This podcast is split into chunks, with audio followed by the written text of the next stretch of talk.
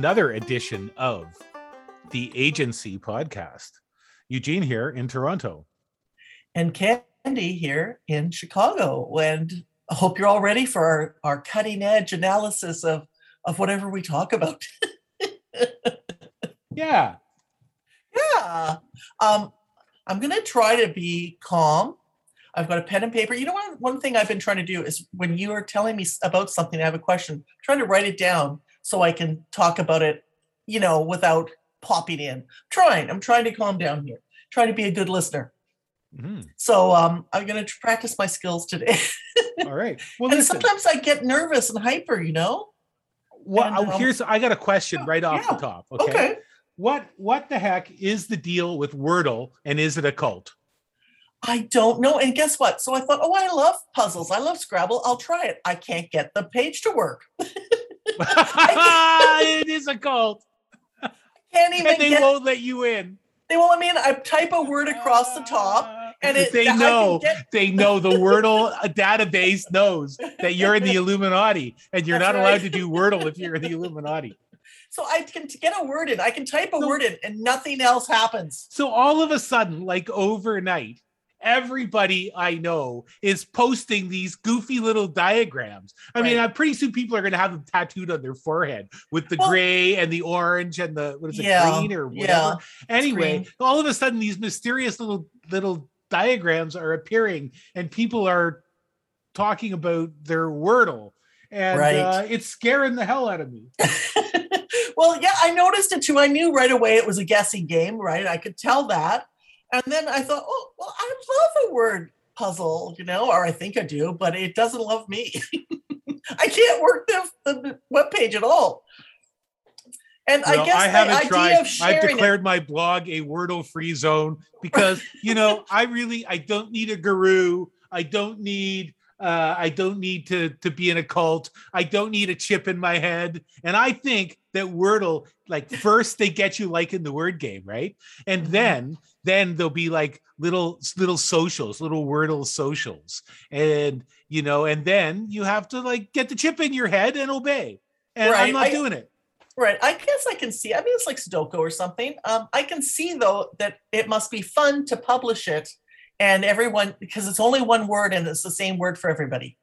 So I suppose Ah, I it's see. that's it's the same word that everyone has solved. So you get the time. So that's why they don't tell you what the damn word was. They just tell you, I got it in like six Correct. guesses or two guesses. and that's that's why because it's that then everyone would know what that was you know i mean it's also the possibility that the letters i'm guessing are so wrong that i can't move forward is that possible well, of course it's possible. I, but i you don't know, know, or, or maybe can't- you know, maybe this whole thing starts off as an innocent little word game, and then it gets to like what was that that TV series where people were getting shot? Uh, the Squid Game. Maybe it becomes like a Squid Oh. Game, and like the Wordle mandarins are there with right, semi-automatic right, right. weapons or something. I, I do want to say though, Yeah. you know, that the word cult is an insult. Uh, it's it's it's not the right word to use. I, I use it myself for humor, and I do think it's funny as well. It's especially funny when it, you you know when you talk about Martha Stewart or um, or Wordle as a cult. But in general, it's not a good. It's it's not good to insult people's faith beliefs, sacred practices, and reduce them because they're not Catholic or Islam to uh, to, uh, to Muslim to. I uh, make fun of oh, Catholics and, and other religions too. Well, I'm I mean, I'm equal about- I'm- I'm opportunity just on saying, that. Yes, you are. Yes, you are. I But think yes, I, I was, I was talking with like- uh, I, was talking with words with, certain- friends. Go ahead. I was talking with a certain relative of mine, um, and and I I had said something about the uh, the Catholic Church, and uh, and Oh, she, no. she told me that uh, hell is real, and I better be careful what I, what I say. I So told you I'm already dri- in trouble. I told you when you drive to Memphis or Tennessee, there's a big billboard, and you've probably seen it. And it's huge black billboard with white letters that says "Hell is real." And I wanted to take a picture of it, but I found it on the internet anyway, so I didn't Hey, have to. Speaking to of hell is real. Yes. one of our one of our listeners uh, suggested that we have a look at Elon Musk's reading list. Oh yeah, oh, Tim. Thank you. Yeah, speaking of hell is real. now, now, you might say for some people, Elon Musk is a forward-thinking entrepreneur um, who's leading the way to the new, the next century, or or something like that. For other Maybe, yeah. people, he's uh, he's a billionaire asshole in space Running So a the- cult. running a cult, depending on on where you come from. But all I'm going to say is that I don't want to be like Elon Musk, and so I'm looking at his reading list with a grain of salt. But uh, let's just have a quick look at it, see what's on it. Okay. Okay. All right. His number one is Steve Jobs by Walter Isaacson. Oh, this Well, is this his this is his recommended reading list, Yes, correct? his reading list. Okay, because he wants to be like he wants to be uh, remembered in history like Steve Jobs. Okay, Human Compati- Compatible by Stuart Russell. Don't know anything about that. Well, can you describe it for us? No, I all I have is a list. Oh, I can't damn. describe anything. I only have a Oh list. shoot! All right. Uh, we have. I try uh, and look it up while you talk about it? yeah, sure. All right. Um, we have Zero to One by Peter Tell and Blake Masters. Don't know anything about that either. Merchants of Doubt uh, by another couple of people I don't know. Um, Life You're 3.0 by Max uh, Tegmont, something like that. Uh, the Big Picture by Sean Carroll, Which we've was- talked about here. We've talked about, which I still haven't finished. Uh, Lying by Sam Harris. Is that because he wants to practice? Super Intelligence by Nick uh, Bestrom. And there's The Wealth of Nations by Adam Smith. Wow. So that's it. Those, those Oh, are yeah. the nine.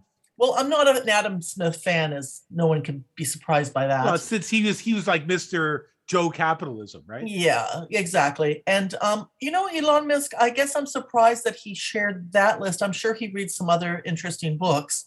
I suppose Maybe. this what would this list tell us? Okay, so the If he actually reads, he may not have read any of these. well, he's on the spectrum. he may have he may have staff that reads for him. Well, I think he probably synopsis. reads. I, I think that he reads. He's on the spectrum, and so I think he's an avid reader. Um, he has, uh, um, au- he's on a low level of autism, I believe, and um, I think he's a very fascinating person. Of course, we do. He's definitely interesting. Um, I wouldn't.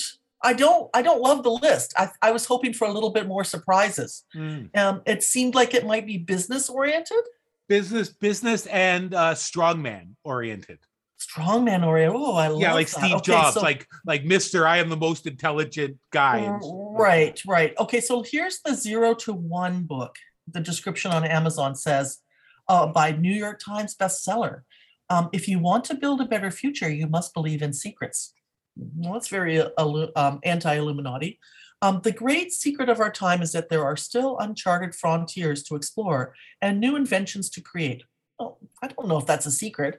In Zero to One, legendary entrepreneur and investor Peter Thiel I'm glad I'm not the only one who can't pronounce the authors on the list. Right, shows how we can find singular ways to create those new things.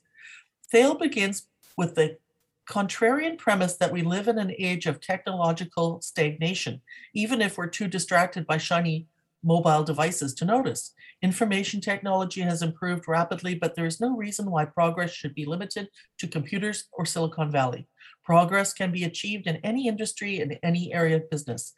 It comes, I'm already like yawn. You know what? I don't like the word, pro- I think I've said this before, so I'm going to repeat myself. I don't like the word progress Mm. and I don't like the word um, product. Like, you know, the thing with um, Product is something you put in your hair. Right, and I do Oh use yeah, I, I was. It was a mess this morning. I had to put product in. I, I do use it sometimes, but you know what? It's funny when um you think I, I use it in my beard sometimes. When my beard gets too long, it Yes. gets really out of control, and it's like it's hard to eat. So I, Yeah. I'll use a little product. Yeah, I use product in my hair for sure, but I meant um, that product I'm fine with. I think it's as you know, you hear about talking about artwork as a product or something that might I start to bristle, right? Even film, Mhm. I'll start to bristle. And the thing is, of course, it's a product. I get that.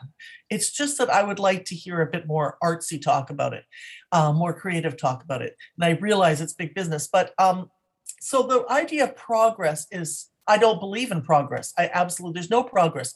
To me, I still, I you know, I've talked about this that you know, of course, the people that lived seventy thousand years ago had the same brain we have and the same kinds of ways of their brain working. They just told stories and told inf- shared information. And they in had less. we- They had less time to figure out how to make the trappings of our current civilization.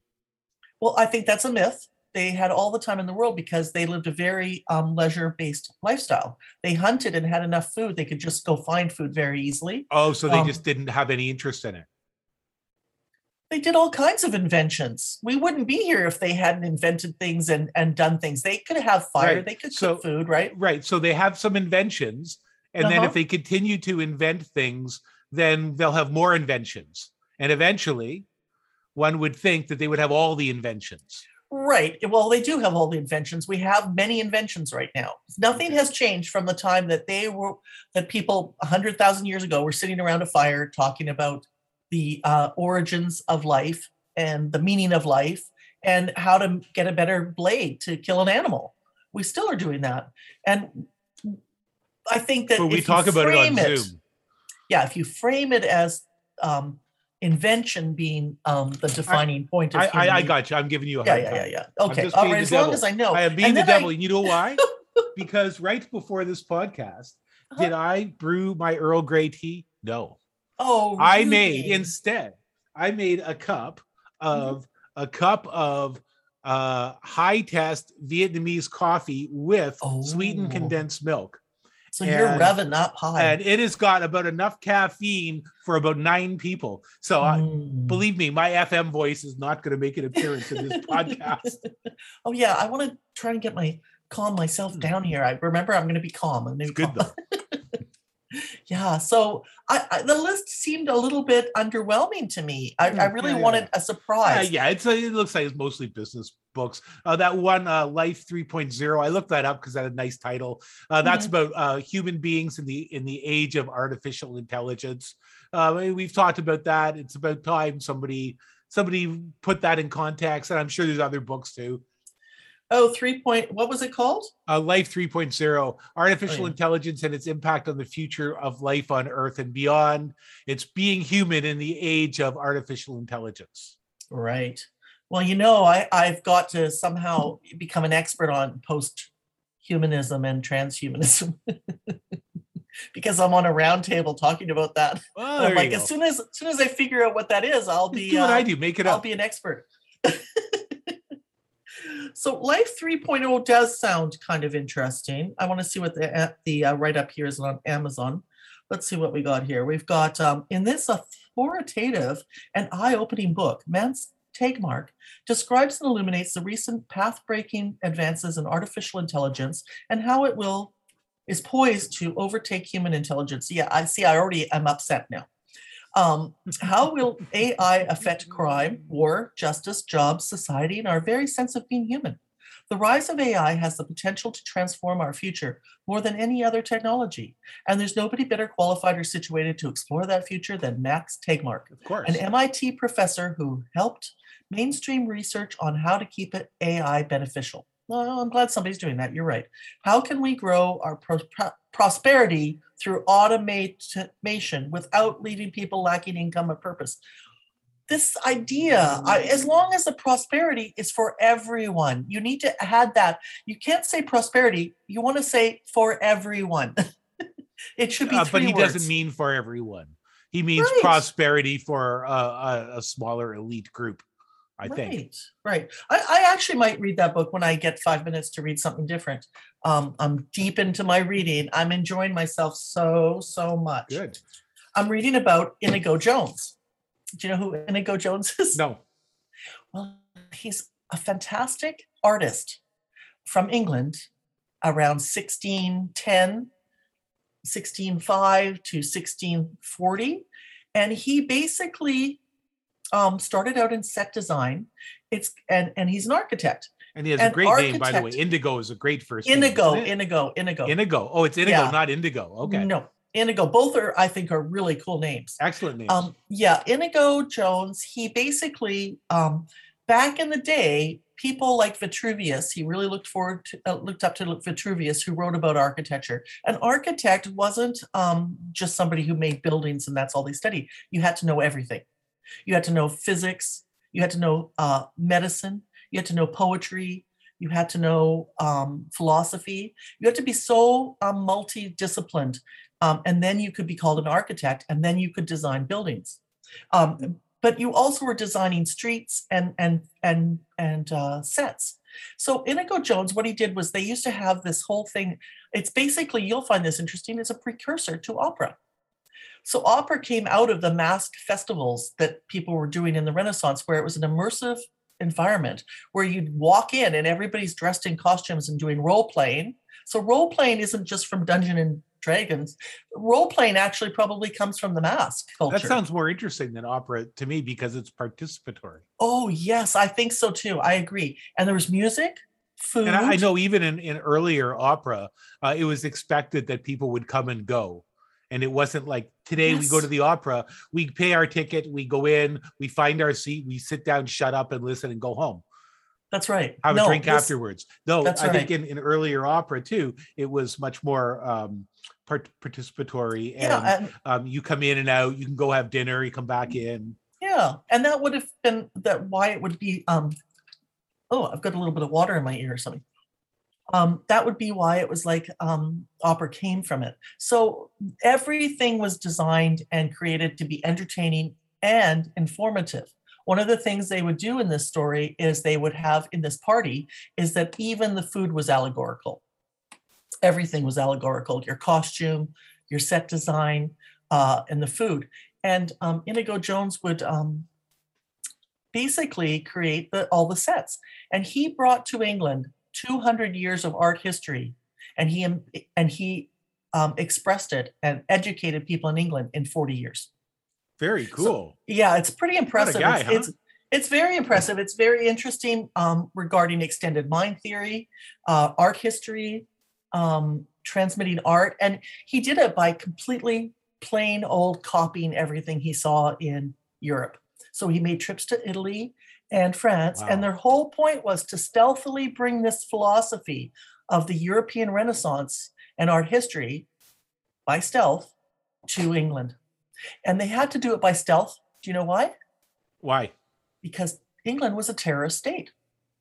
Um, one of the reasons is one of the reasons was it's a terrorist state because it was written it was run by fundamentalist Protestants who were anti-Catholic, and a lot of the European art and study um, even in Catholicism in Europe, they had to frame it within the um, Catholic experience, but they were much more interested in the um, philosophy of Egypt and ancient Greece and Rome than they mm. were per se in Jesus's story. It's not that they didn't believe in Jesus, they were finding a way to amalgamate it all.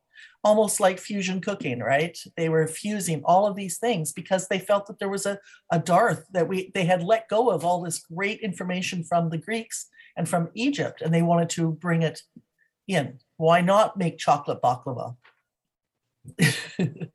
right? Why not indeed? Yes. Why not indeed? Yes. So um, they and they fused it. So they did it, it, And one, the other reason why it was supposed to be stealth, and um, something I'm researching is about the science of surprise, like how surprise teaches us. When we get an aha moment, it really it, it landmarks information that we get when we're very surprised. So you want to have a reveal, just like all the decorating shows, they have that moment where you see part of how they remodel a house. Then they have that big reveal, and you're like, ooh, ah. And that's very good for our dopamine and our brain and learning. So, anyway, I'm really enjoying Inigo Jones. He's a lot of fun and oh, a great artist. And he would do things like he would copy buildings, but he'd put three or four of them together. So it was like that's how I guess he got his 40 years, 200 years of art history in 40 years. So that's what I've been reading about. Really, really, I've got a couple of books from the library that have just turned out to be winners. I'll probably try to find them secondhand and own them. They're just so good. Very cool. Yeah. Very cool. A lot, a lot, a lot of fun. and then well, I've been tempering it with some shows. Did you? Uh, us too we yeah. you know we we've been we've been spending many of our evenings watching the first and second season of of britain's best home cook i can't get it here i wish i could oh it's i love this oh, show you know i'm not so big good. on the cooking competitions in general right because i don't see cooking as a competition but mm-hmm. you know like the prize is a plate you know, mm-hmm. as you know, the American cooking shows, the prize is one million dollars and your own biggest restaurant in the world in Las Vegas, right? Right. No, here it's a plate and a journey. and and a journey, right? And Well, you get and- to hang out with other people that you have things in common. all these with. nice people who all like each other, just like Mhm. just like Brit, you know, the British baking show. They're Mhm. same vibe, right? yeah. And in fact, Mary Berry is one of the judges. And she's having Mm. so much fun. She is a total delight on this show. and I had one problem with it. I had Oh. one problem, and that is that is that I didn't understand what a pudding was oh, because for me, and Mhm. perhaps for you, uh, I think I know what a pudding is. pudding is something like it tastes like butterscotch and it's sort of like the consistency of yogurt and it's hot typically although you can Mhm. get snack packs and have them in the Mhm. fridge um, but but no they you know they would they would have like a, a challenge for the the cooks and they would Mhm. say you have to have one main and one pudding and it's like what the hell and then they bake a cake no no you're you're making my head explode but like the cake is not a pudding but Mm. it turns out that uh, a pudding is not what we thought a pudding might be. Have you got a recipe for us? Uh, a pudding is a pudding is um, in the United Kingdom. Mhm. It's got a completely different meaning than in North America. Right. So it's a type of food that could either be a dessert or a savory. Mhm. that's part of the main meal. Now, for us, it's it's we would call it a custard, or they would call what we call a pudding, they would call a custard, Right. or maybe a Yes. mousse. Or flan. Yeah. Yeah. Um, but but in in the United Kingdom, pudding describes sweet and savory, Mhm. and it it describes things that are cooked by steaming, Mhm. unless they aren't. Correct. Right Now I know, yeah, sorry, I know what a pudding is because when my mom was um oh, I think she was 18. And she went and lived in England for two years. Um, very adventurous, and that's where she was a telephone operator in, in the UK and came back to Winnipeg and was a telephone operator for years and years um, with the Winnipeg Telephone Company. But yes, I, make a wicked pudding, a wicked one. And I, I haven't done it for a long time. I was just talking about it. And I kind of was repulsing my American coworkers and friends because they're like grossed out to eat like a it's like a fruitcake almost. It's Well, a, a it's a step before a fruitcake. it seems that in regular parlance and maybe we should we should get uh, our british correspondents to uh to to help us define this Uh, but but you know it seems as if pudding is used to mean dessert in a really broad sense and a cake is a pudding Right. except and when I it's not Right. Well, okay, let me just, I'm going to go by memory here. Basically, the memory I would do, and I got all in, organic ingredients. I went through a major uh, pudding phase, and I basically um, grated a potato, grated a carrot, and then like a cup of flour, a couple of eggs, brandy, and then the most, not the dried fruit, those little bright red green things that you see in a lot of kind of commercial fruitcakes. I went and got all the organic dried apricots and dried berries and put about a cup of those in. So it's a very small recipe. It makes about through two cups, and you can buy a steamer and all kinds of uh, uh, tools that make specifically uh, pudding. And I would put it in a bowl. You know those um, great big huge bowls that are um, ceramic, and they're often they're for bread. You can get a huge size one. It's about two feet across, and you make bread, and it's a porcelain ceramic, and it's beige and white on the inside. Yes I'm yes, sure yes. your I'm Yeah, sure yeah, your yeah. your family had them. Yeah, you can get them in all sizes, and the smaller one is for the pudding. And you put it inside a, a pot like a double boiler and cover it. Ah, And you and it's got a carrot and raisins. It's bizarre, and you put spices in it. And you're right, you can go from oh, savory and there's bread sweet. puddings we have, would have in new orleans Correct. Um, There you okay, go. That is related to the French recipe for pudding, which probably is what influenced England.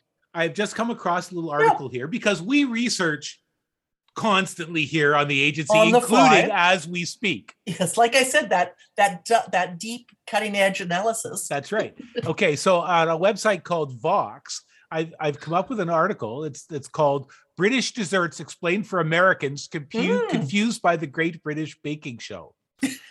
I'll just read a bit. Yeah. As Americans wake up to the wonders of the Great British Baking Show, they're also realizing somebody else. Nobody on this side of the Atlantic Ocean really knows what any of these desserts are. Biscuits episode of the Great British Bake Off makes me want an explainer of what British people mean by a Yeah. biscuit, according Yep. to Matthew Yglesias. Mhm. And then Ruth Graham writes in I've watched too many episodes of the Great British Baking Show to still not know what British people mean by pudding. So, to accompany your Thanksgiving viewing of the Great British Baking Competition of our time, here's a guide to what they're actually talking about. Uh, the differences between what British people and Americans mean by pudding and biscuit might sound silly, but underlying those differences are long-standing cultural divergences that explain not just why the two nations call food different things, but why they eat so differently. So, the two meanings of pudding. Pudding can refer generically to the sweet final course of a meal, what Mhm. Americans know as dessert. Because it's the UK, this has class implications. Nancy Mitford, in a famous essay comparing the speech of upper class Britons with everyone else, categorized pudding as used by the elite and sweet as used by the proletariat. Ah, Mm. interesting. But a Mm. pudding can also be a specific dish, and a British pudding still isn't in the same isn't the same as an American one. American puddings are closer to what the Brits would call custard. Ah, as I said. Uh, a British pudding is a sweet is a dish, savory or sweet, that's cooked by being boiled or steamed in something. A dish, a piece of cloth, or even an animal intestine. The earliest puddings, in this sense of the word, were sausages. Black Mhm. pudding, a type of sausage made with pig's blood, is sometimes included in a traditional English breakfast. Other puddings are sweet, such as spotted dick, a sort of steamed cake with currants that's barely sweet, and, like many puddings, flavored with suet or beef fat Mhm. rather than butter. Jam roly poly or roly poly pudding is traditionally steamed. It consists of a pastry made with suet, spread with jam, and rolled up. And just to make things a bit more confusing, some dishes are referred to as puddings that are sometimes baked, but formerly were boiled or steamed. I think the Yes. top of my head is going to explode. the best example is sticky toffee pudding, a date cake with Mm. caramel sauce. Yes, please. Yeah. That's traditionally steamed, but is now often baked. I believe I would like to try one of each. Well, they made the sticky toffee pudding on an episode of the Great British Baking Show. Oh, and and also on British Back Best Home Cook. You know it. You know it. oh, okay. Yeah, no, doesn't that sound amazing? Um, oh, I just I I for yeah, and so I when I was vegetarian, I didn't put suet in. I would still probably put butter, but I put butter in mine. Um, but uh, oh my god, it's still amazing. But nobody I know likes it, so I don't make it. And I didn't like it as a child. I thought it was repulsive. So um, beyond the definitions, Yeah. this show is totally delightful. Uh, one of the things I really like about it is whereas they have the home cooks on the American based shows, uh, they'll have home cooks, but they're expected to make restaurant food. You Oh, I, mean? They're expected Yes, to I do. elevate the home dish into something that's that's like restaurant fare, fine dining fare. But in this show, it's like about home cooks doing home cooking. And so they make all kinds of stuff like they cook for their families at home.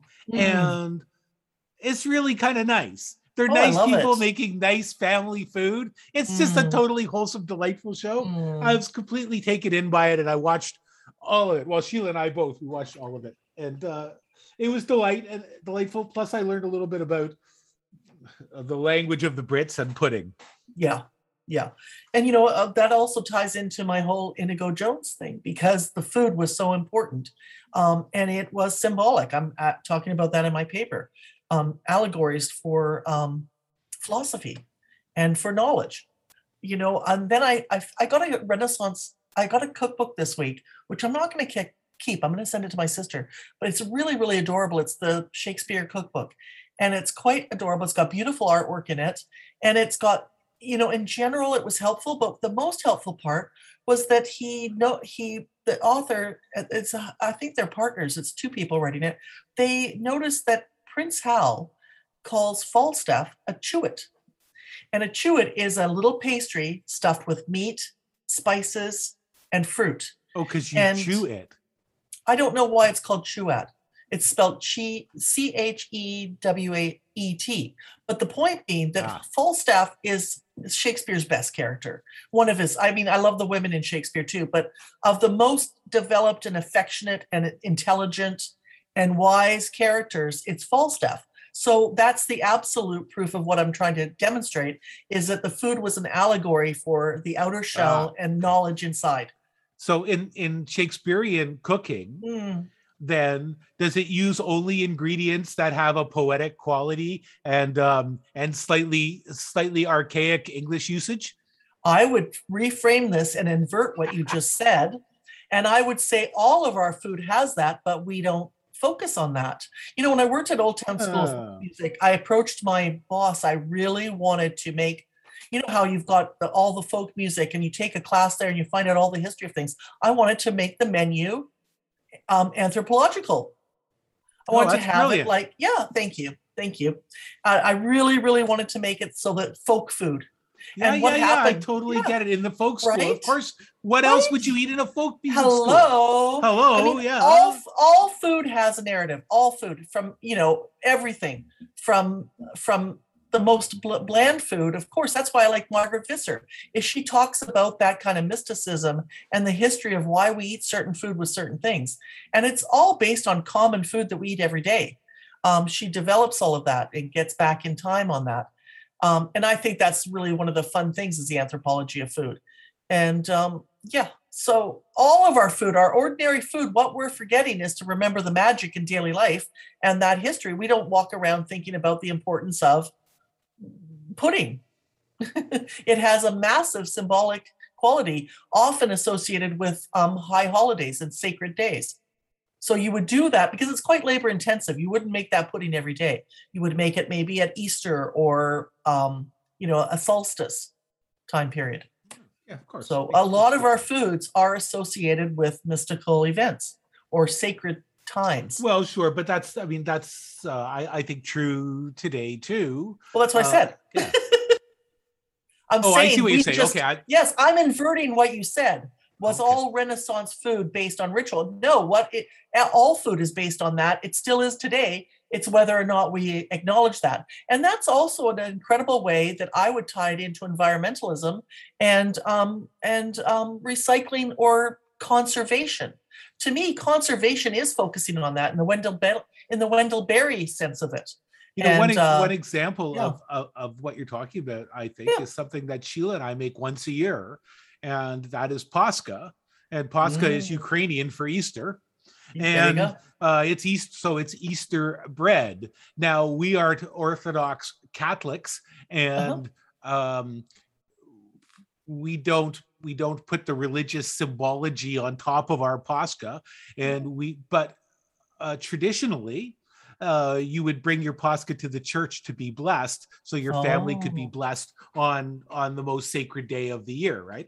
Uh, Right. But uh, we still make the Pascha because what we like about it is once a year it gives us a chance to be social with food. We make Mhm. several loaves and we give them to our neighbors, Mhm. and uh, it has some vague relationship to a religious tradition for us, but it, although it's totally secular in Right. in, right. in our in our world, it has that that meaning, and that's not lost on us either. Right, right, definitely. And I mean, religion is just uh, another word for for meaning, for applying something, um, respect to something you're doing. Really, can be. Can also. We're not talking about fundamentalism. That's a whole different topic. Yeah. Hey, we watched two satires this week. oh my Or- or- God, who are you? Yes, or, or two. I know, really, or two films that you might call Yes. satires. Some people might argue that they aren't satires, but I Mhm. mean, I think they're usually called satires, and so I'm going to stick with that. And the one of them, one of those films, is from 1979, and it is as close to being a perfect film as I think I know. It's a small Mm. film. It stars Peter Sellers and Shirley MacLaine, and it's Being There, Oh, great. based on the movie. novel by the 1970 novel by Jerzy Kosinski. It's Mhm. 1979 satire directed by Hal Ashby, and all I can say is it's perfect. It is. Per- I agree it with not you. the That perfect a- film? It really is. And what's interesting about satire is that it at some point we embrace it. We don't years later, or you know, is satire telling us not to be something, or is it telling us, oh Exactly. wow, accept this? I mean, I think all great literature helps normalize things, for lack of a better word of normalize.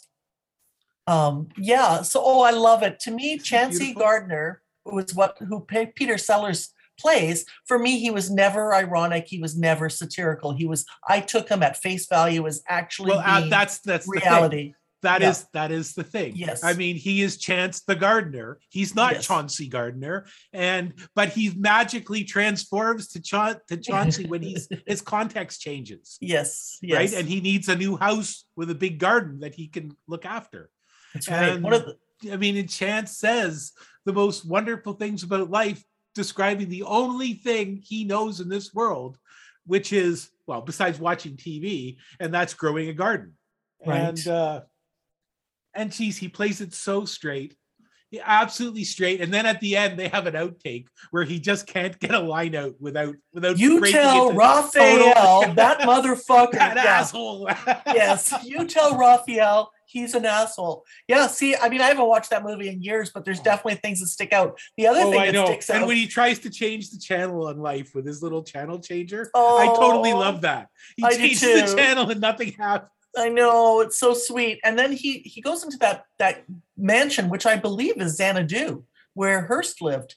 I believe they filmed in there. I'm not Um, 100. I think that it's in uh it's in North Carolina. It's the largest private home in Vanderbilt. America. Oh, that's a Vanderbilt. I don't know if it's Vanderbilt. I'll, I'll have to Oh. look it up. But I did read that it was the largest private home in North America that they uh, that they filmed it in. And I Okay, well, let's look that up at some point. But um, I've been to the Vanderbilt mansion. That's why I'm kind of um, excited. I went there when I was doing part of my documentary, where I was meeting people I knew online. And one of the things we did in our book club was take a tour of the Vanderbilt mansion. And um, the other part I like, so he goes into that building. He's never been in a building like that before because he kind of lived a very hermetic life beforehand. He's almost like the wolf feral child. It's that's the motif. Is this like right. a fish out of water, right?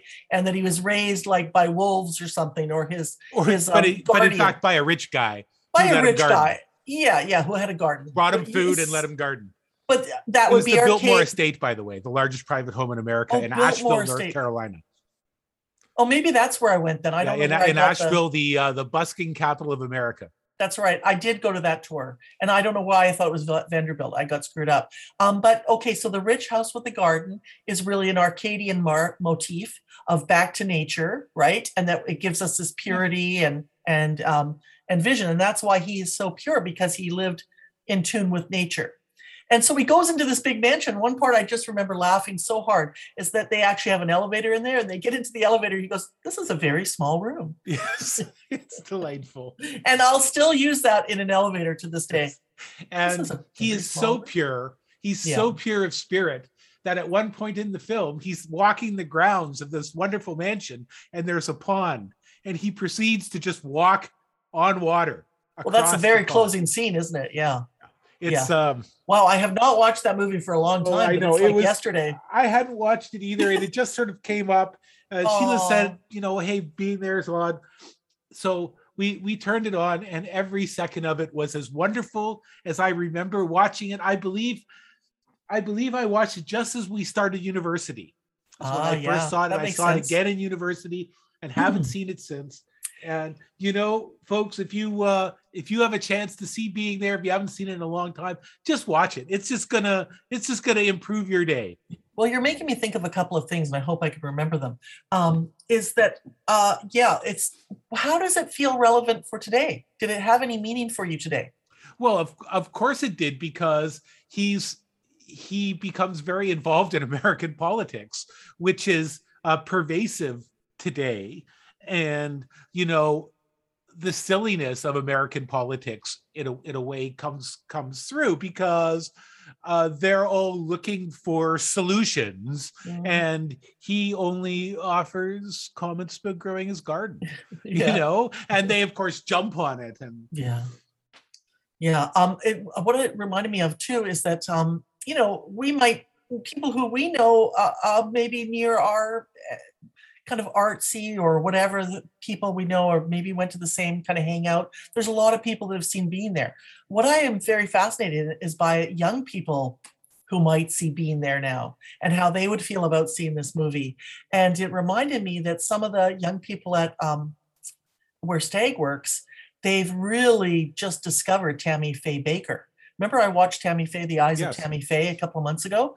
Um, fantastic movie, taught me different things about her, but they're really intrigued by that, and I just love that that that, that documentary brought her and that era into their um, into their focus. Yes, Just because I for, think- for people of our generation who owned a television set, Mm, um, Tammy Faye was somebody who was on TV at any time you turned it on. You could find Tammy Faye and Jim Bakker. Right. And I think there's just a kind of a purity because they're not embedded in the um in the bad parts of of that storyline uh, at the time that that there was a kind of um you know, we definitely watched that as being something to do after night clubbing, right? Uh, sort of funny. You're drunk and let's put on the religious shows. Um, but the um, second part is is that that maybe young people don't have that. They're not bringing that kind of baggage to it. They're not cynical about it in the same way that the um, you know, the script for The Counselor by Cormac McCarthy got leaked about at least a year before it was made. And on the forum, a massive argument. It doesn't surprise me because there is a a cabal of uh, of Cormac McCarthy fans out there after every possible uh, leak available. Well, yeah, I, I, I obviously this wouldn't have been a, a leak from a Cormac McCarthy fan. It must have been an oversight, accidentally by a production company, or maybe someone in, pissed off at the production company. Oh, I I, thought it, I thought it was maybe the folks from the Cormac McCarthy No. forum where They don't have were- any access or knowledge of any inside goods on on um, publishing or anything with McCarthy. Um, most of them, most of the participants here at the same time the public hears. It's a public forum. It's nothing to do with Cormac McCarthy. But what happened was one of them found this leaked script that was showing up on the internet and shared the link. And I, you know, all of us immediately downloaded it and read it. And the argument that it sued was that it couldn't possibly be written by Cormac McCarthy. Hmm. So you had about 20 people, and only two or three of us thought it was McCarthy. And everyone else thought it was some joke or bullshit or hadn't been tuned up or or that he had hit rock bottom. So I didn't think it was that bad. I thought, oh, there's some this will be interesting if this is a real there's, movie or not. there's not. always the possibility that it wasn't written by who we think it was written by.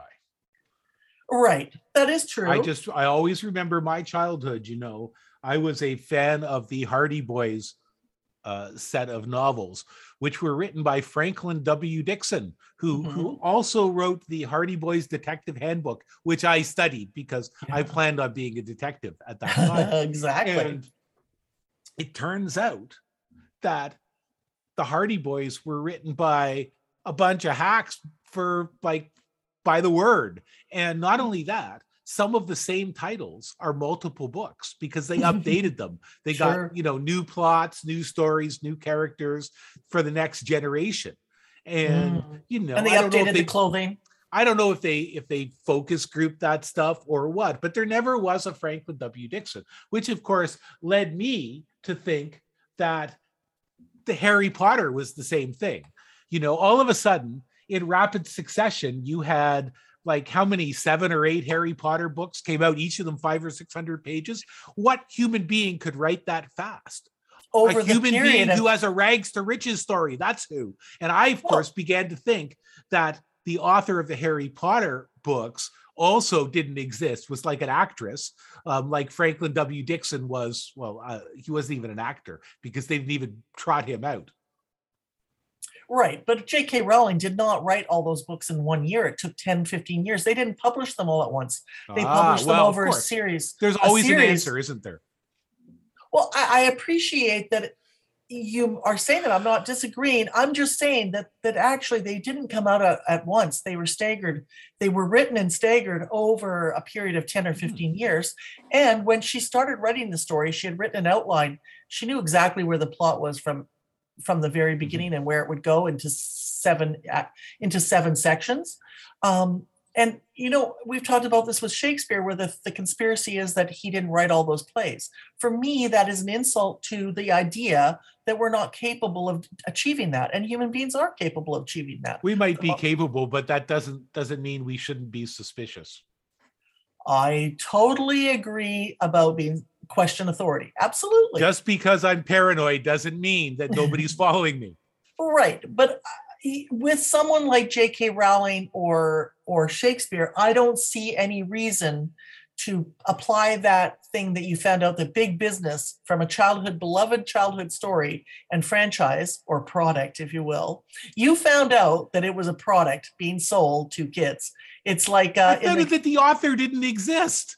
correct correct That they made him up. They made Correct. him up and sold sold the idea to kids that it was written by a real human being, one person. Mhm. I was shattered, man.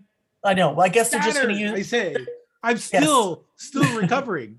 So basically, it was written by probably about 10 people who or more. I don't know. Who worked together to create a pseudonym eh, or more people. No, they didn't work together. They just, you know, they just submitted. You just submitted. Oh, I see what you're saying. They followed the format enough that it would seem consistent. That's right. Yeah. You know, they Okay. might say, okay, we need one about this, this, this, and this. We Mhm. need one where Chet does this. We need Mhm. one where Frank and Joe go camping, and somebody cranks it out, right? Mhm. Um, yeah, I mean, I have mixed Anyway, feelings. I'm not. I'm not going to go any further down down the J.K. Rowling conspiracy. We don't need to go there. Right. Right. No, no, I understand that. And It's sort of run may its course anyway. Well, the funny part is, is that when we look at TV shows now, part of the reason they're so good, and we've talked about this before, is because they have a staff of 20 people writing Breaking Bad or Succession. It's not one person writing Succession. It's you've got you can't go wrong when you've got uh, 20 people with all their various experiences and perspectives. which is very smart, right? You, you pump a lot more money and effort and resources at it. And Right, it's much more better writers. than that one writer is apt to have a bad year or a bad week or whatever. Also, it maybe it's unfair to assume to put all that pressure onto one person. Oh, plus, look at it this way: you've hired more writers. more writers have a good job, and that's a great thing. So we've been Yeah. digressing here because we were Have talking we? about satire and and we did see another satire I wanted to talk about. oh about. yeah, And I know you've seen this one too. I've seen Mhm. it a few times Mhm, and it's another film which is very very close to being perfect. Mhm. Um, it's from 2000. Uh, it's a mockumentary directed by Christopher Guest, and it's Best in Show about the Great movie. Mayflower Dog Show. Five Yeah. dogs and their owners, and it is so delightful. it is so um, delightful. It it stars uh, the wonderful Catherine O'Hara and Eugene Levy. I mean, what what can you say? They're just They're so incredible. so fantastic. Christopher Guest is in it, uh, and one of my favorites. You know, watching it again for the umpteenth time. Fred Willard played Mm, uh, Buck Buck Laughlin, and he was he was like a football announcer who they got to announce the the dog show. And every time he opened his mouth, I was roaring on the floor laughing. It everything he said was hilarious to me. It was just so wonderful. Um, and Fred Willard, for those who don't know about Fred Willard, the first time I saw Fred Willard, he was the second banana on Fernwood Tonight, the Martin Mull That's right. vehicle mhm, uh, which was the sequel to it came out of Mary Hartman, Mary Hartman. mhm. Remember that? Yes, I do. Where there was Martin Mull was Barth Gimble, but he had his brother Garth Gimble, who I believe died after hiding in in a closet and getting impaled with the branch of an artificial Christmas tree limb. That's right. That's right. So Fred Willard was was the second banana and was just as funny on Fernwood tonight as um as he is in this. And it is just it is just done so delightfully straight up. And I understand that a lot of the dialogue in the Christopher Guest films is improvised. Yes. And yes. it's that's the only way you could you could, I think, achieve the wonderful purity of those characters. They are pretty amazing. And you know, I watching it, I, I I watched it the other night when you said you were watching it, and I could. It's funny because I can see them improving, but not in a bad way at all. I can just. They're so magnificent and they're so good at it. Sometimes you can just, but all of a sudden you can see how they're they're working on this idea. Catherine O'Hara is a freaking genius in this movie. Her expressions that she has to deal with are incredible. That she gives us, she's so sincere. That's the other thing. Remember a fish called Wanda? Yes. One of the greatest things about um, this kind of satire and comedy is when you let the actors be sincere, just totally believe. They're almost like method acting their character and that's what makes it so successful and beautiful as we get that emotional delivery it's so weird all these years later however much i laugh so hard about best in show it has become almost like not a satire for me where it's absolutely beloved characters Yes, of course. I- that's the funny so- thing about it.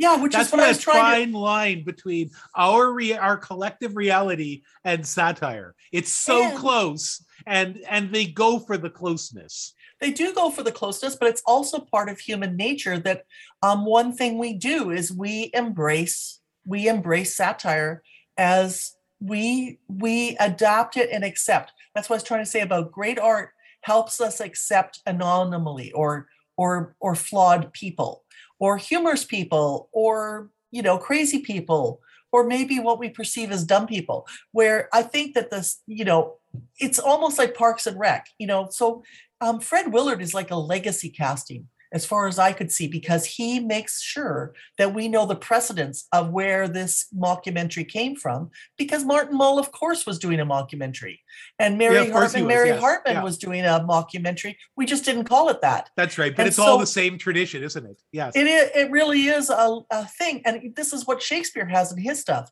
Is that's why it's better to not know history to read. You should. You don't have to study. It's better not to study Renaissance culture to read Shakespeare. It's better when you come at it as today. And you know, I'm I'm from that camp. Other people will argue you need to know everything. I don't think you do. Do you remember um, the, but- that that brief period in which Fernwood Tonight became America Tonight?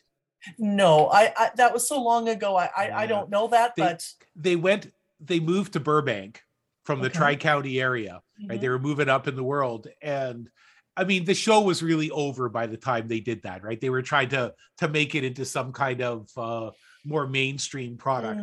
But Mhm. on one of the very first shows, they had on Anne Murray as a guest, Oh, and wow.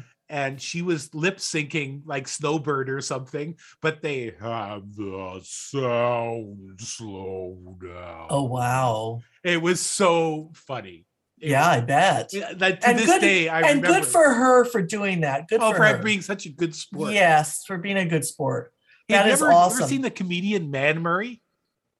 Yes. Oh, she is so delightful. Mhm. Oh my goodness gracious! I've seen Man Murray live at a couple of uh, kind of gala events. Oh, come out and in in her pantsuit and uh, her like powder blue pantsuit and lip sync the Snowbird. It's just, I mean, it's the stupidest thing, but I could watch it a thousand times in a row and Mm. not get enough. Mm-hmm. Excellent. Oh yeah, no, for uh, not Fernwood. Um, Best in Show is so good. Um, Stephen uh, Christopher Guest is like a fucking. You, I can't even recognize him. He's so good in that role as the hunter fisherman who wants to win the dog show. He is so good at it. And then um, I'm so happy for for Catherine O'Hara and Eugene Levy with Schitt's Creek, and that they got all of those awards, and all the recognition. Have you been watching Schitt's Creek? Well, you know, I've I've watched almost all of Schitt's Creek. I haven't seen every episode. Right, right, Um, right, right. When it came out at first, I of Mm. course, oh, this will be really good. And I watched a couple episodes, and for me, it just fell flat. And I thought, oh, what a disaster. These really great Mm. people are in this, and it's just not working. It's not working. It's not working. I don't understand. I it. think that was a little growing pains. yes, it was growing pains for them and growing pains for us, but it didn't take them more than a half a dozen episodes Correct. before they had that show rocket, yes, rocking correct. and rolling, and, And they is- loving every character. Yes, and- yes. Good for you. Uh, that's great that you can say that on both ends because I think that's a lot of things with art is that we have to be allowed to be, you should be vulnerable and just go with it. Take a leap of faith. You might not, you might be too judgy when you go in. You know, Yes. we all And- are. We all we are. only really made that leap of faith because like there was nothing else on. So we turned it on and it's all right, we'll watch a few of these. It's like, Yeah. oh, this is really good. This is Mhm. actually really smart. It's not dumb humor, it's smart humor. It's very smart, very profound, very human. And I hope at some point you watch Ted Lasso. It's the feel good show of the universe. Oh, I'll have to It's watch so it on good. You're gonna have to watch it on your um, laptop, I think, or your Okay. desktop, because just get Apple TV for a month or something, Okay. like what I did. But like, yeah, our problem is, well, yeah, we'll just get another streaming service for a month. And next thing you know, the bills come in for the streaming services and we have six of them, right? I, I'm in the same boat. I think everyone is. That's why you got to. I almost like what I do is I try to put an alarm in my calendar um, on my phone to Yeah. cancel. Yeah, cancel really. the- And, and I, mean, have to do that with part, the free week. part of it for us is because you and I do this podcast yes, and you know we have to be researching we've got to be I watching know. stuff all the time in order I to be know. On the cutting edge of the of the uh, arts and culture experience that's right. right Um, which we which try is- to deliver on a weekly basis With our cutting edge analysis. I tell you, down. having vietnamese coffee when you podcast that's the way to go Oh man yeah, good idea. I wish I thought of that. Um, did you happen to watch Notorious? um we have not seen it yet and um, i i mentioned to sheila the other night that uh we we uh we need to see it and we're going to see it but she started watching a show called billions. Oh, and billions is a show about a guy who made a squillion dollars trading right after the plane crashed into the building at ni- 9-11 Mm, and becomes a super rich guy with his super rich stock trading um, team and everybody thinks he's a crook and then you have the FBI agents and they're out to get him for insider trading Mm. now the chief FBI US attorney's wife and dominatrix slash dominatrix Mhm. is also works for this super rich stock trader guy and they have what she calls a chinese wall between what he does and her marriage mm. which of course adds to the the interest and action. I don't think it's a great show. Sheila's more enamored with it than i am. I think it would be better if it had better actors and writers. Mm. but you know it's okay. It's it's watchable and we've been watching that uh instead of watching notorious but tell me Well, a little bit about notorious and i'll try to watch it Well, you week. know what? I'm gonna save my notes for when you do watch it. okay Um, I'll save those notes. I think it's worth it. I think it's better when we're on the same page. but what That, we did it's watch such a great movie. Yeah.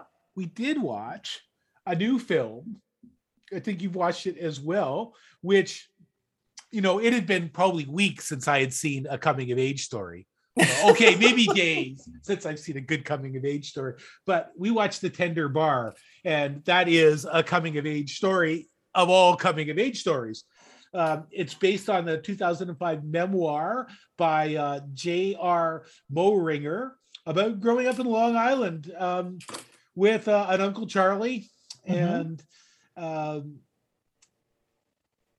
this bar that he kind of grew up in and around and about his adventures growing up and becoming a man and becoming a writer and it is a tired script it is a tired story we've all seen Oh, a thousand yeah. times but um, Ben Affleck is very, very good in it. Ty He Sheridan really is. is. very, very good in it. The whole ensemble cast um, takes what I think is sort of prosaic material and brings it to life. And it's kind of magical. It's kind of It is lovely and charming. Magical. Yeah.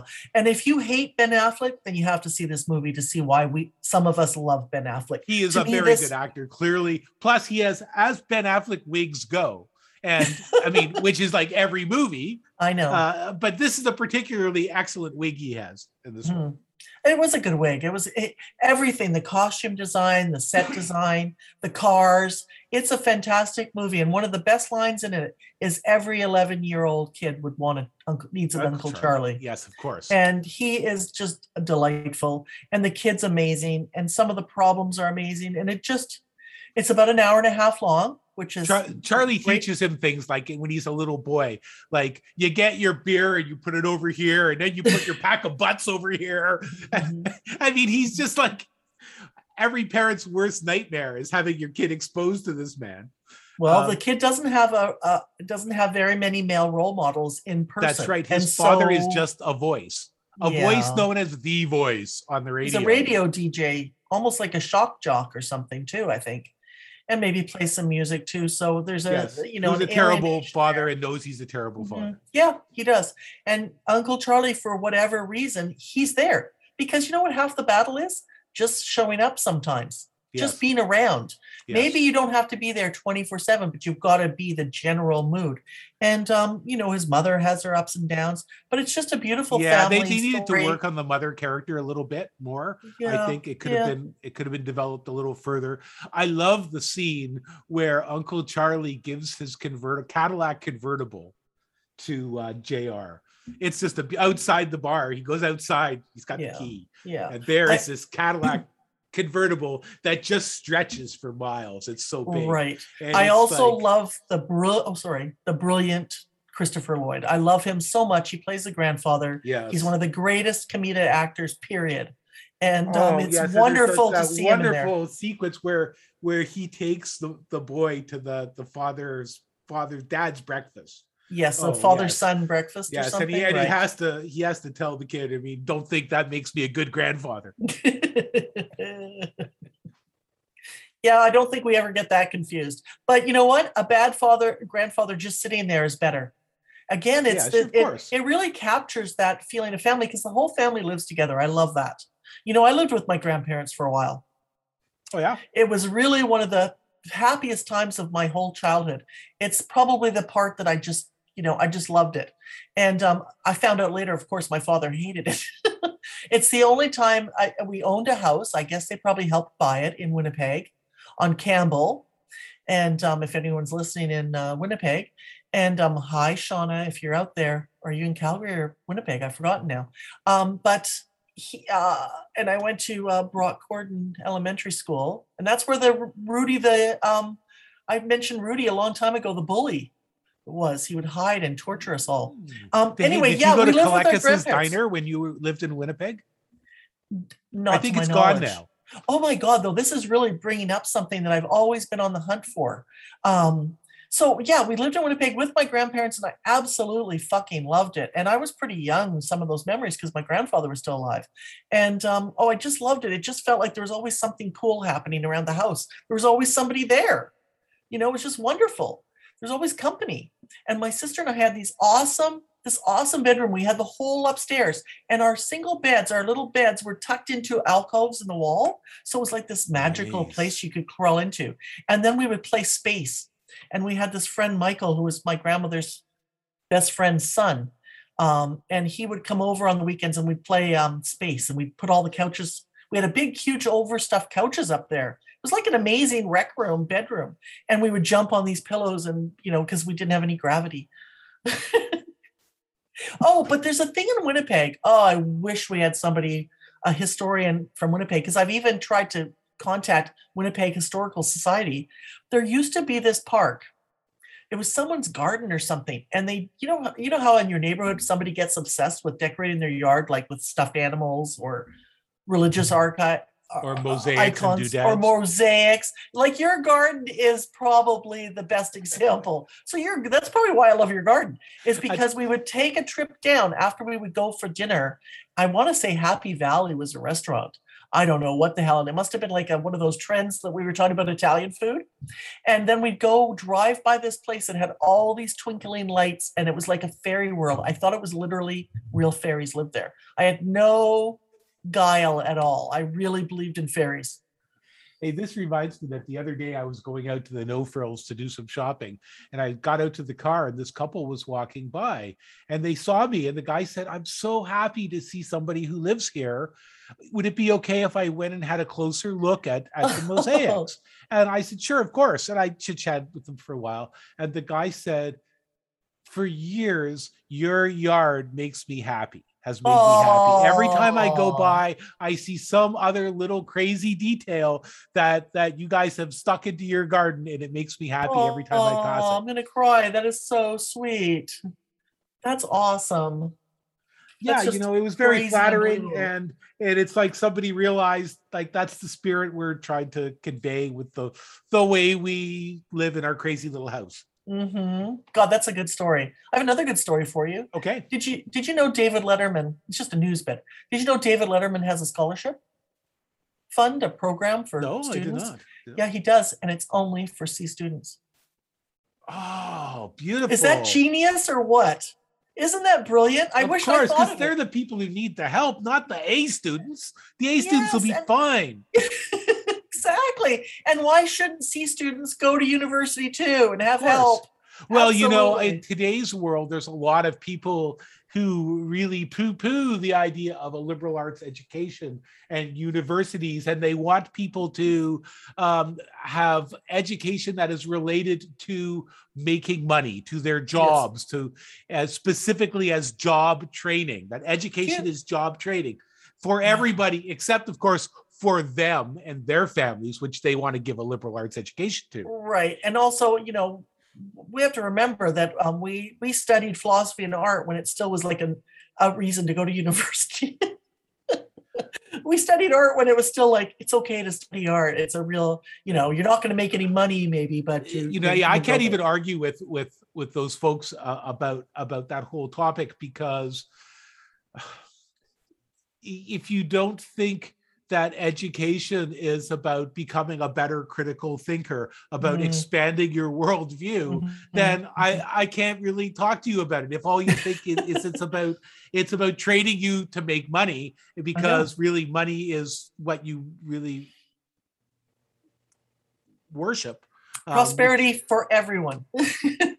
so Yeah, no, it's it's annoying. And I mean, again, we're going to get back to the ancient Greeks here because university meant all different um, interdisciplinary topics and for everyone. The city was supposed to be Yes. this and that ties into the say- design and architecture too. I have to say that when when you and I went to university together back Mhm. when um when dinosaurs, were roaming yep, the uh, the yep. earth Yep. um you know second third ice age i don't know anyway back then um when when we went to university what i recall was it was a pretty affordable kind of experience. My tuition i don't think my tuition was more than $2000 a year in any of the years that i went to university. There were other costs books and materials and all of that stuff but at the university that we went to the beautiful thing was that if you really needed to earn more money the university made sure they seemed to make sure that you found jobs as technicians or there were lots of jobs within the university uh, milieu which would help you get by. But really someone with a part-time job could get through university without an enormous amount of debt at that point. Yes Mhm. sure some debt especially if you had to live on campus Mhm, that mhm, would mhm, increase the, the need to have a little bit more money mhm, but I mhm. know I lived at my parents' place. I had some car maintenance because I had a I drove up. First year I was took that the your green Datsun? the green Datsun, the B210. Yes, it was sort of kind of a fluorescent, glossy, pukey green. it was something else. Yeah, I yeah, was I think I think I the Puce. first the, the first year I took the bus, there was a special bus that went up to York University, and I think it only took just short of two hours each Yeah, way. yeah, And so, I mean, it just killed the day. yeah. And so, um, my parents uh, uh, helped me out to get a car, which cost, I believe, it was nine hundred dollars for this this Datsun.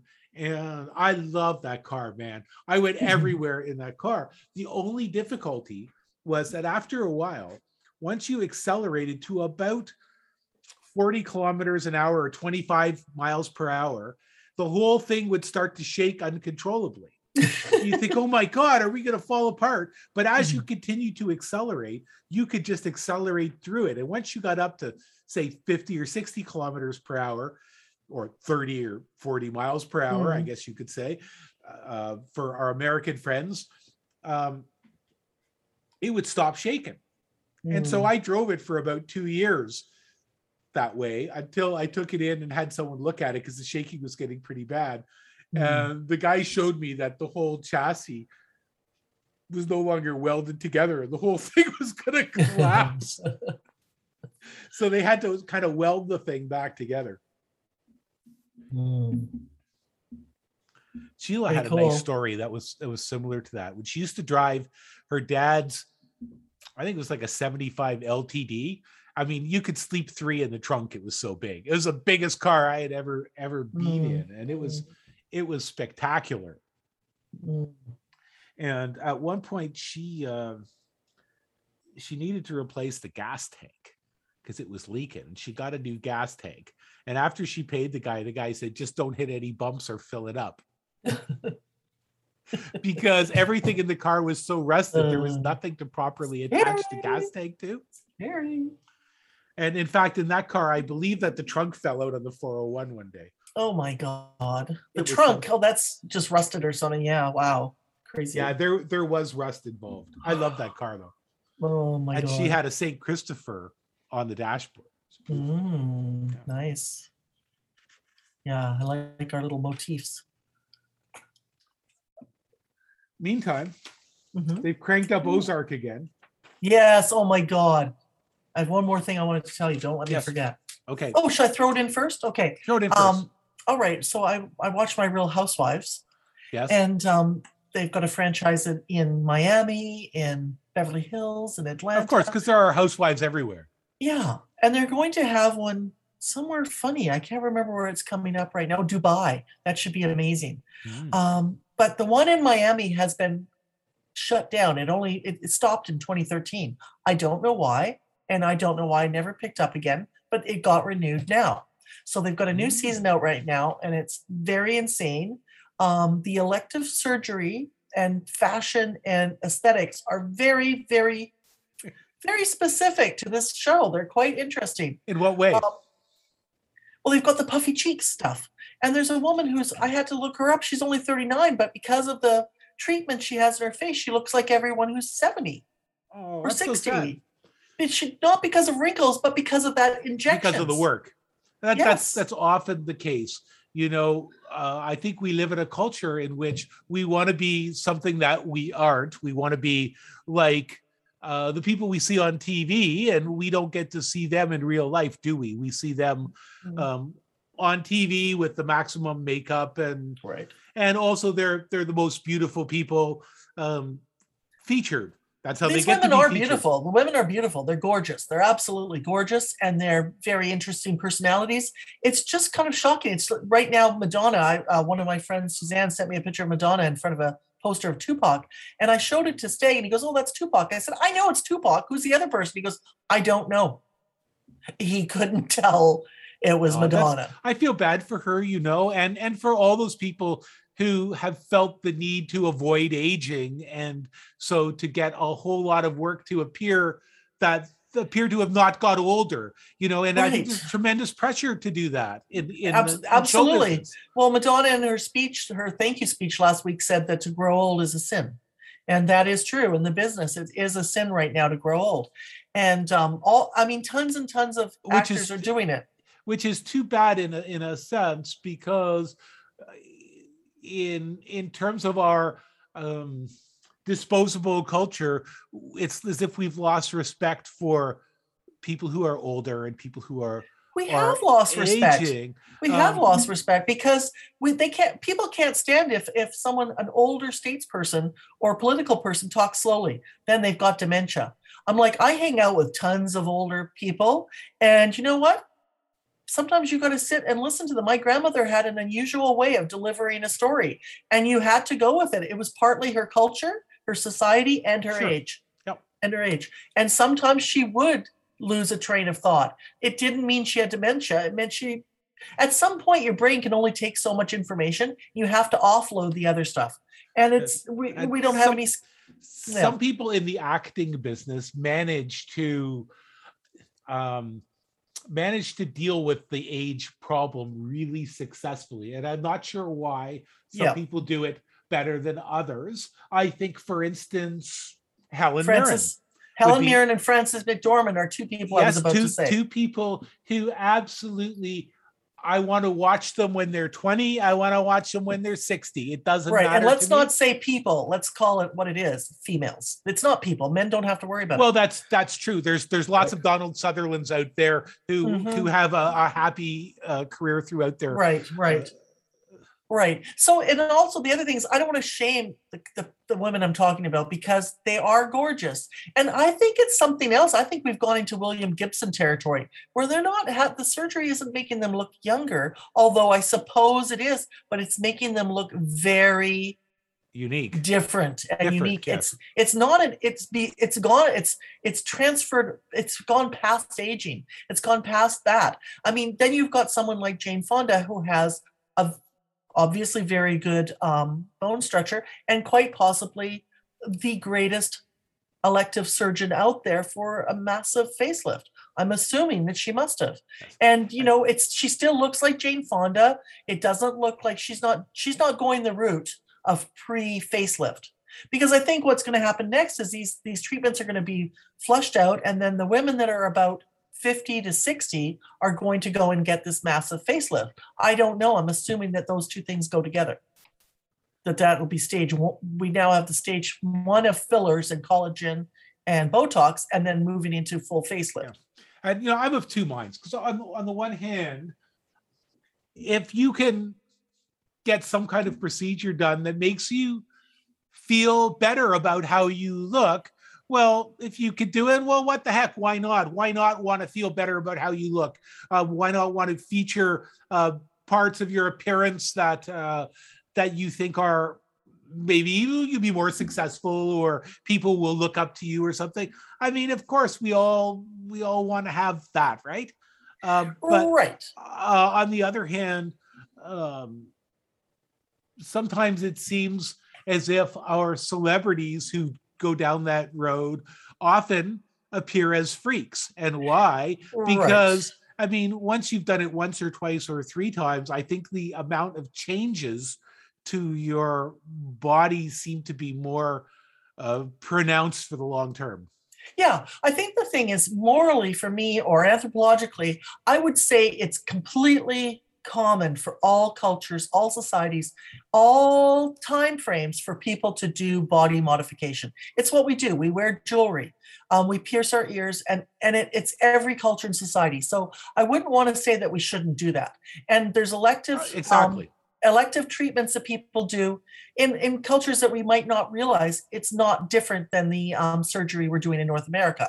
That's right. It's I, it's I, I think it's just that we've the- seen it take it to the nth Right. degree in the entertainment business. And Sure. because um, the people who have had the bad work done or the overwork done have been people who are so famous yes, you know that they, they become the poster children for bad plastic surgery like michael jackson certainly the poster child for bad or excessive Right, plastic right, surgery for years right. you right. know like a running plastic surgery joke Yeah, and I think you know we forget.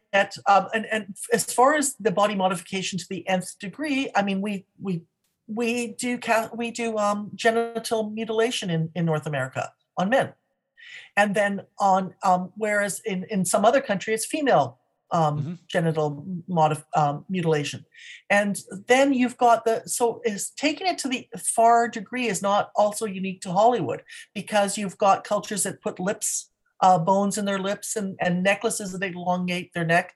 And then the classic stereotype is the gash, geisha who um, binds her feet. So these are things that I don't see as any different than what uh, Madonna or Nicole Kidman is doing. Um, deny as much as they want. We can see their faces or the Real Housewives on Miami. And it's not that they look hideous. It's that, you know, with Madonna, they look so I recognizably different and so she we really think does it's weird in this or photo. I will I will post this photo. But it's you know, there's Madonna who um she empowered girls and women for decades with her her feisty talk back attitude and yeah it's it's just too bad that she didn't empower people to age more gracefully. Well, uh, yeah, you know it, she would still be tremendously successful if she allowed herself to age Yes, I believe she would be. I believe her fan base would support Yeah, that. and she'll However, be successful whatever she's base- doing because she she's pretty brilliant, right? She is pretty brilliant and she is supported either way. Um, and again, it's a sin to age. And I guess if you're going to, I understand for keeping your fan base, for keeping your paycheck. God knows that record companies are assholes and movie um, major movie corporations are cruel to women. So I certainly do see why they tend to get this surgery to stay relevant. And you know, Lee Majors is it Lee Majors? Is that a man or a woman? Lee That's Remick. Sorry, Lee Remick, okay. Remick from Shampoo. Um, she felt she was already losing her. She's been very forthright about her decision. She had a facelift when she was in her 30s, like 32 or something, 35, and her career picked up again. She had been that teen young woman ingenue when she did that facelift, and she, I think she was a single parent, um, and had you know had this child, and she just went, "I've got to get a paycheck." She went and got a facelift at before 35 years old, you know, and her career bounced back.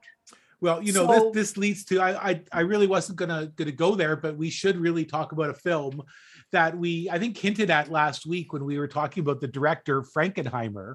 Um, I Oh, believe yeah. Frankenheimer directed uh, Rock Hudson in a film called Seconds. Do you remember that film? I, I Oh, love what a movie. creepy, scary film that was! It very much. remains for me one of the creepiest films I've ever watched. Uh, it's. I agree. I agree. And and for those It's who don't know anything about it, horror. it's a Yep. guy who um is he a, was he a criminal? I think he was a criminal and needed Oh, I don't think so. No, I don't think so. Didn't he need I don't he remember had that. to change his appearance?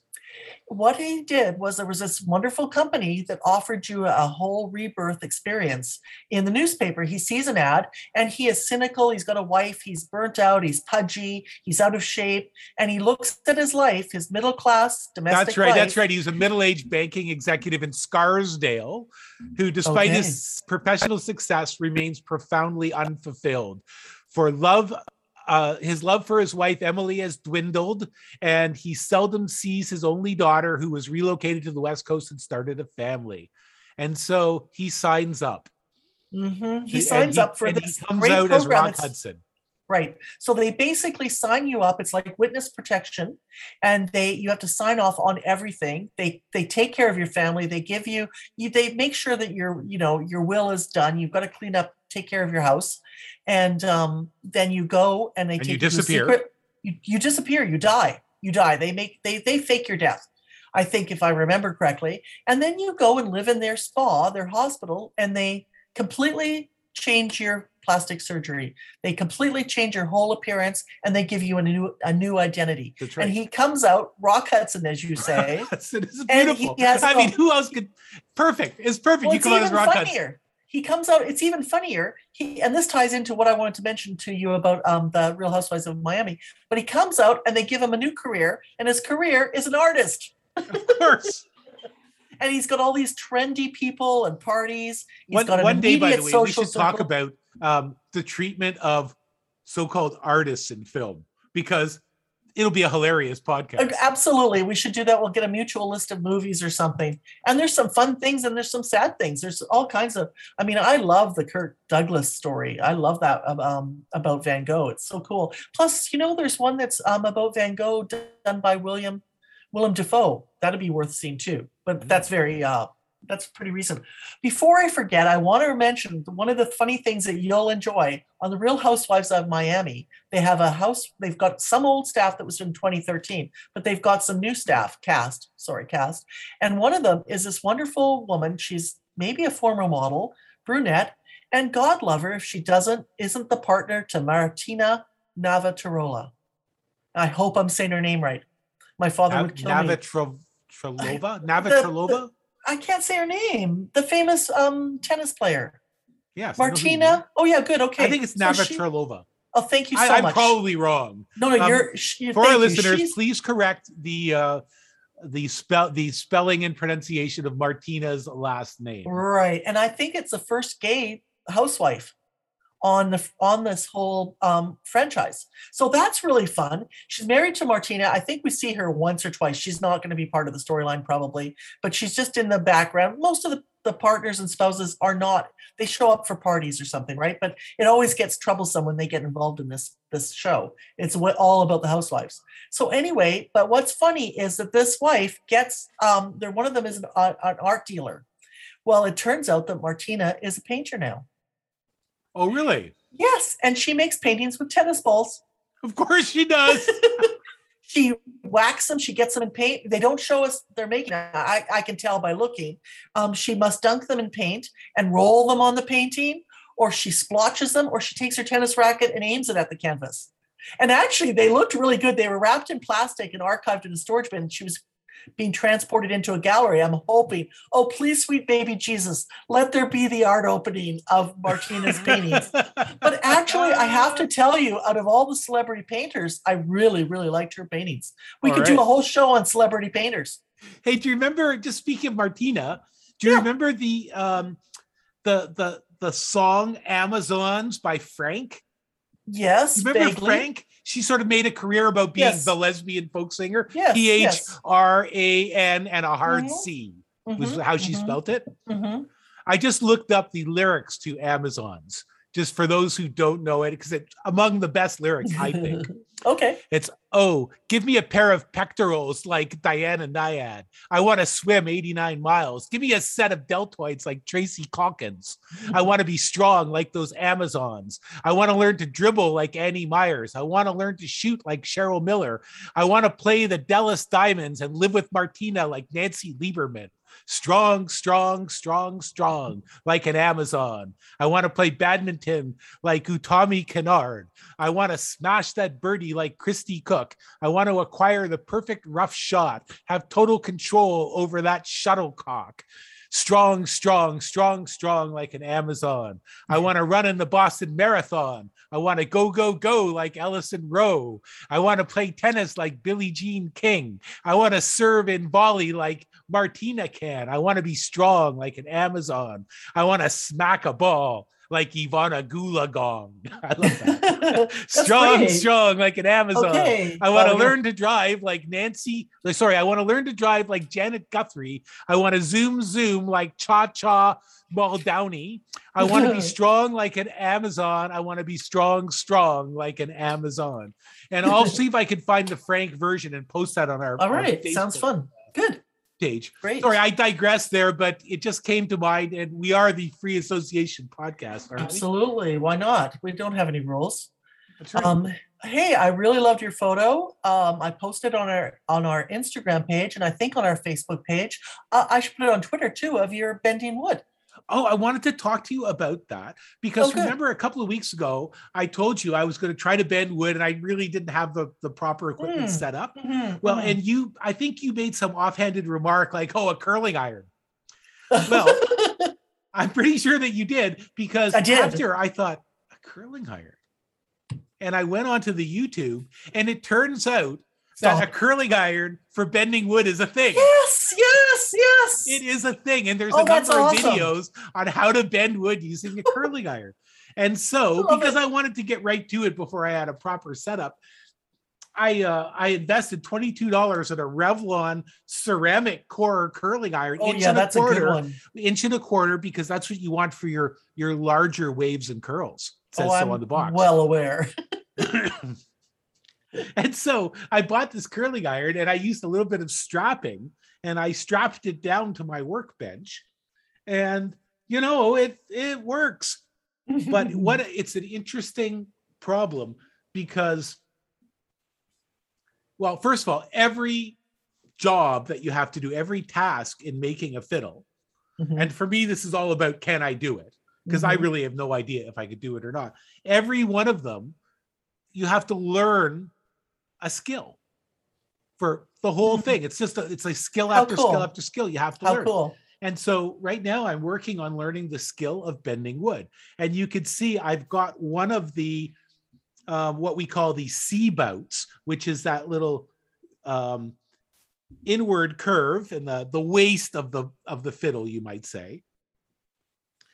And um, I've managed to bend that. I've only broken two pieces of wood in doing it because when you bend wood, you wet it and then you press it against your bending iron slash curling iron or whatever you're Mhm. using. Hmm and it reaches a certain temperature and well one video i watched said it bends like butter. It does not bend like butter okay? No. you've got this wood which is like a millimeter thick and it's wet and you press it against and it starts to bend and the amount of pressure it takes to bend the wood is just short of the amount of pressure it takes to crack the wood how do i know this because Mm. I have wasted two pieces of wood attempting to bend it. Where I've I've you're bending away, and all of a sudden you hear crack, Oh, and you realize garbage, junk. wow, wow, wow. Okay, so, So- what I think I'm understanding is that you took the curling iron, bent this thin piece of wood. It looks pretty thin in the photo, and then you prop it after you've done that. Well, what what you've done first of all is you've made a form that's the shape, basically the shape of a fiddle, Okay. the shape of the body or the corpus of mhm. the fiddle, and you use that to to shape your garland, which is the sides of the fiddle. And in order to do it, in your form, you have four what we call corner blocks and two end blocks. And basically, you've notched out parts, six parts of your form and glued in chunks of spruce. But you've only used a drop of glue. So you want it to be glued to your form, but you want to be able to whack it with a chisel and break Mhm. that glue off so the form will come out. Okay. Then you glue the sides only to the blocks, not to the Mm. form. And Mm. in fact, um, what I've done is rubbed a candle along the side of the form that where the blocks are not, so that the glue, if any gets over, doesn't stick to the sides. Because wow, did you, don't think of it. that yourself? No, of course not. Oh, I have watched probably 150 videos and read a book and a website. I have read and researched so much to be able to do this because Mm. because each of the tasks is challenging and requires some practice. I've been trying to watch other people over and over again do it to build that comfort level Yes. with doing that task. Mhm. And I try to actually imagine myself doing it successfully, which is the same Good. way I do when I'm trying to learn an instrument. Right. Um, and so I've got one of the corner bouts, or sorry, one of the C bouts made, and I've got it glued in. And today, after this podcast recording, I'm going to go out and take the clamps off it. So I'll have Wow. one C bout that's stuck to the form. yeah. And then I'm going to do the other C bout, and then I'm going to trim those two, and then I'm going to put in the the two top bouts and the two bottom bouts until I have a full garland. Mm. Then I'm going to work on the top and the bottom plate. And when they're carved and ready, then I'm going to glue one of them onto the form. And then I'm going to knock the form out. And I'm going to have half a fiddle with sides. Then I just glue the other side on. And using a dovetail, I'm going to glue on a neck, which little details I have to carve. I have to carve a neck in one piece with a scroll. There's a lot of stuff to do. And I'm not actually sure that I can do it. I really don't know. But right. you know, I I believe in always be learning, always be trying to, Yes. to learn new things, try new things. And you know, I I watched a set of videos by John Mangan, and the, in his first video, he makes one thing clear, and that is that he's making a fiddle and not a violin. And he talks about what's the difference between a fiddle and a violin, okay. right? And of course, any old fool can look at them and see they're the same instrument. He says the difference is attitude. And I totally got that. I would never have tried to make a violin because any old fool knows that violins are made by master violin makers Oh, who have oh. studied in places like right. like Cremona under um under invincible masters who have been making violins for 50 years and they they like shine the master's shoes for the first two years without being able to touch anything Right. and then they get to sharpen tools for a year or two and eventually after years and years they graduate and they too become invincible master violin makers well there's a lot of voodoo in the violin industry is what i'm going to say Yeah. and so what Mangan says is well we don't have to worry about that because we're not going to make a fancy hoity-toity violin wow. no no no no no we're just going to make a fiddle it's no big deal That's so right? clever. it's so just clever. a fiddle and Yeah. it's like it, he's just trained the attitude he's got the attitude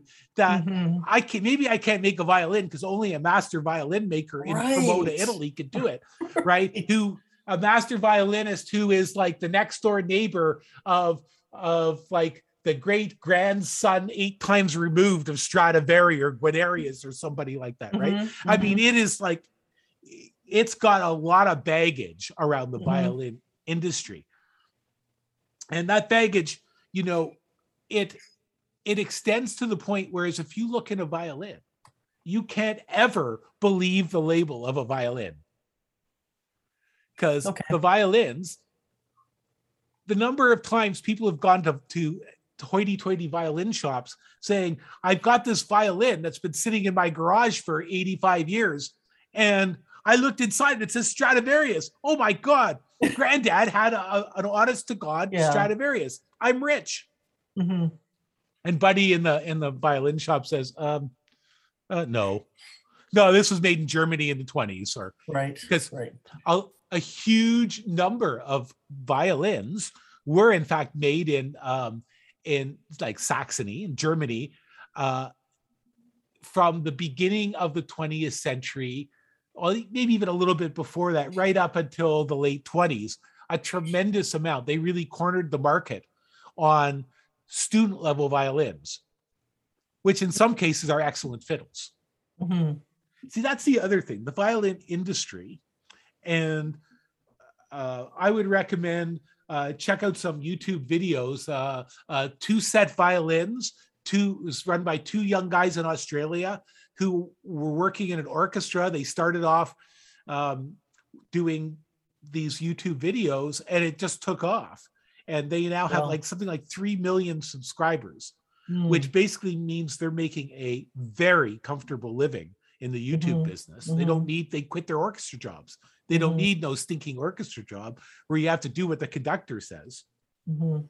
No, no, no.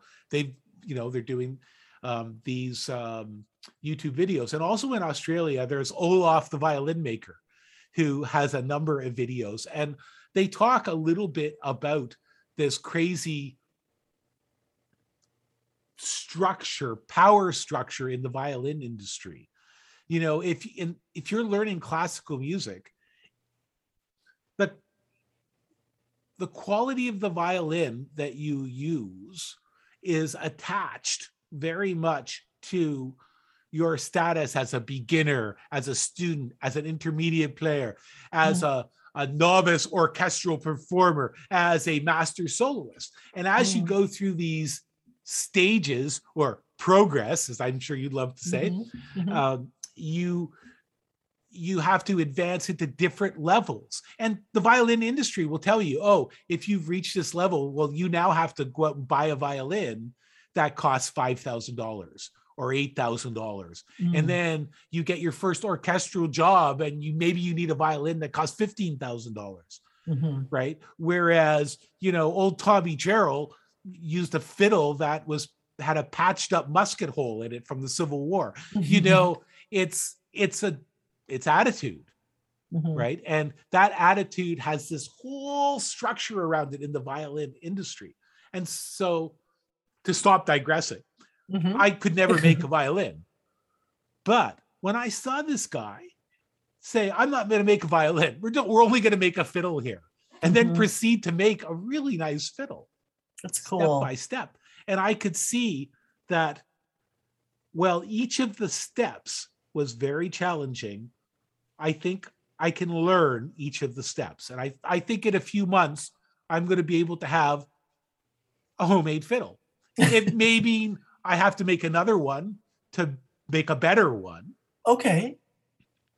because there's growth. Um, Yes. But the violin industry would have you believe that in order Got to it. make one that is really good, you've got to study for 20 Right, years and of you have to course. You- right and you have to have that whole heritage and live in the right place and use a certain set of tools and all of that. Not unlike the art world. Not unlike the art world, it's true. Now, of course, there is there is another force of evil out there in the violin world. Uh oh. That is the people who want to build things using a technology of CNC cutting, which is Mhm. basically you plug everything into a computer Mhm. and stand back, Yep. and everything gets cut and carved for you. Mhm. Um, or um, Is that what CNC stands for? Cut and carved? I don't know what it stands for. I Oh. could find that out. Um, Oh. or or the alternative is also 3D printing. Oh yeah, I figured that were- that would be the next step. I like how on our podcast we just like well we're googling while we talk. Well, of course we are because We have to. yeah, you know it stands for CNC is computerized numerical control, There you go. a computerized manufacturing process in which pre-programmed software and code controls the movement of production equipment. There you go. So today, mm-hmm. mass-produced violins Mhm. are made using CNC machines. Does that mean that they're bad? No. No, I don't think it means that they're bad. But is there value in something that's made by hand by a craftsman in a basement or a garage somewhere? Yeah, I think there is value to that. I think there's something really wonderful about that. Um, Well, but yeah, I'm also that glad that that maybe a beginner player who wants an instrument that doesn't sound like shit can buy something that doesn't cost that much money. That's it. You know, I mean, I have two ukes. One uke was pro is is you know probably mass produced. The other one was a little bit nicely produced, a little fancier. Yeah, But the first one means that you spend twenty five dollars and you can see if you can stand playing or not. That's exactly right. Hmm. And there's good and bad things about that. You know, with the uke specifically, the really cheap ukes, the downfall of them is they won't ever stay in tune. Yeah, and they don't last a long time. They they they stay in tune maybe while you're practicing for a little bit, but yeah, Yeah, but are constantly going out of tune. Yeah. And so you really in the uke world, you have to get up to, you know, if you start spending two or three hundred dollars, you start getting into a decent uke. And you know, a banjo uke might be a little bit more because you you got a couple different technologies. And there aren't as many people making them. Mhm. But by the time you spend four or five hundred bucks, you can get a really, really fine instrument in the ukulele family. right, Can you get one that's quite playable for a hundred bucks? Of course you absolutely, can. Absolutely, absolutely, you can. And it's the And I- same with banjos and Mhm. um, you know, but I'm gonna say that if if you're really enthusiastic about learning an instrument, it's a lot easier to learn on something that sounds better and stays in tune and isn't difficult to play.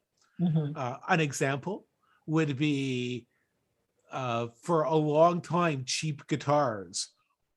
The setup on cheap guitars, the strings were always so far from the fretboard, they were almost unplayable. Mhm. You know, that that makes it well almost unplayable. But really, if today there's a, a lot more people who are looking to older cheap guitars as really quite wonderful, as long Mhm. as the setup's good. yeah, yeah. So an interesting business, the the musical. Very much so. world. Yes, very much so. But I'm plugging away on the film, Good, good. And I will keep you. Uh, Yeah, that's good. That you, was a uh, good- uh, updated. And if you don't hear any updates, it's because I've given up in disgrace. Which no, I've I'm really before. glad. I'm really glad you sent a photo. You got a photo out on social media, and um, I'd like another photo now with the the curling iron, and um, and next to your work or something. And um, yeah, no, that. Thank you for filling us in because I was wondering how it was going. I know you had a lot of work to set up the the workspace, so thank you. Yes, I set up the I workspace. everyone's going to be curious about this. And then, and I, Sheila really enjoyed this. The next thing I did is I went to the ordering machine and I Uh-huh. ordered up a lab coat.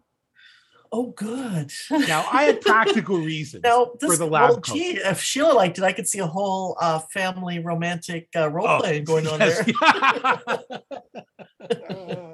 yeah. Well, I If, like I, if I had a lab coat, I wouldn't get anything done around Well, here. you know, if you want go in the studio and you're going to use power tools Mhm. and you don't want to Mhm. change into a separate set of clothing, you just put on the lab coat, covers true. whatever you're wearing, and So true. you go to town, take off the lab coat, hang it up, and leave.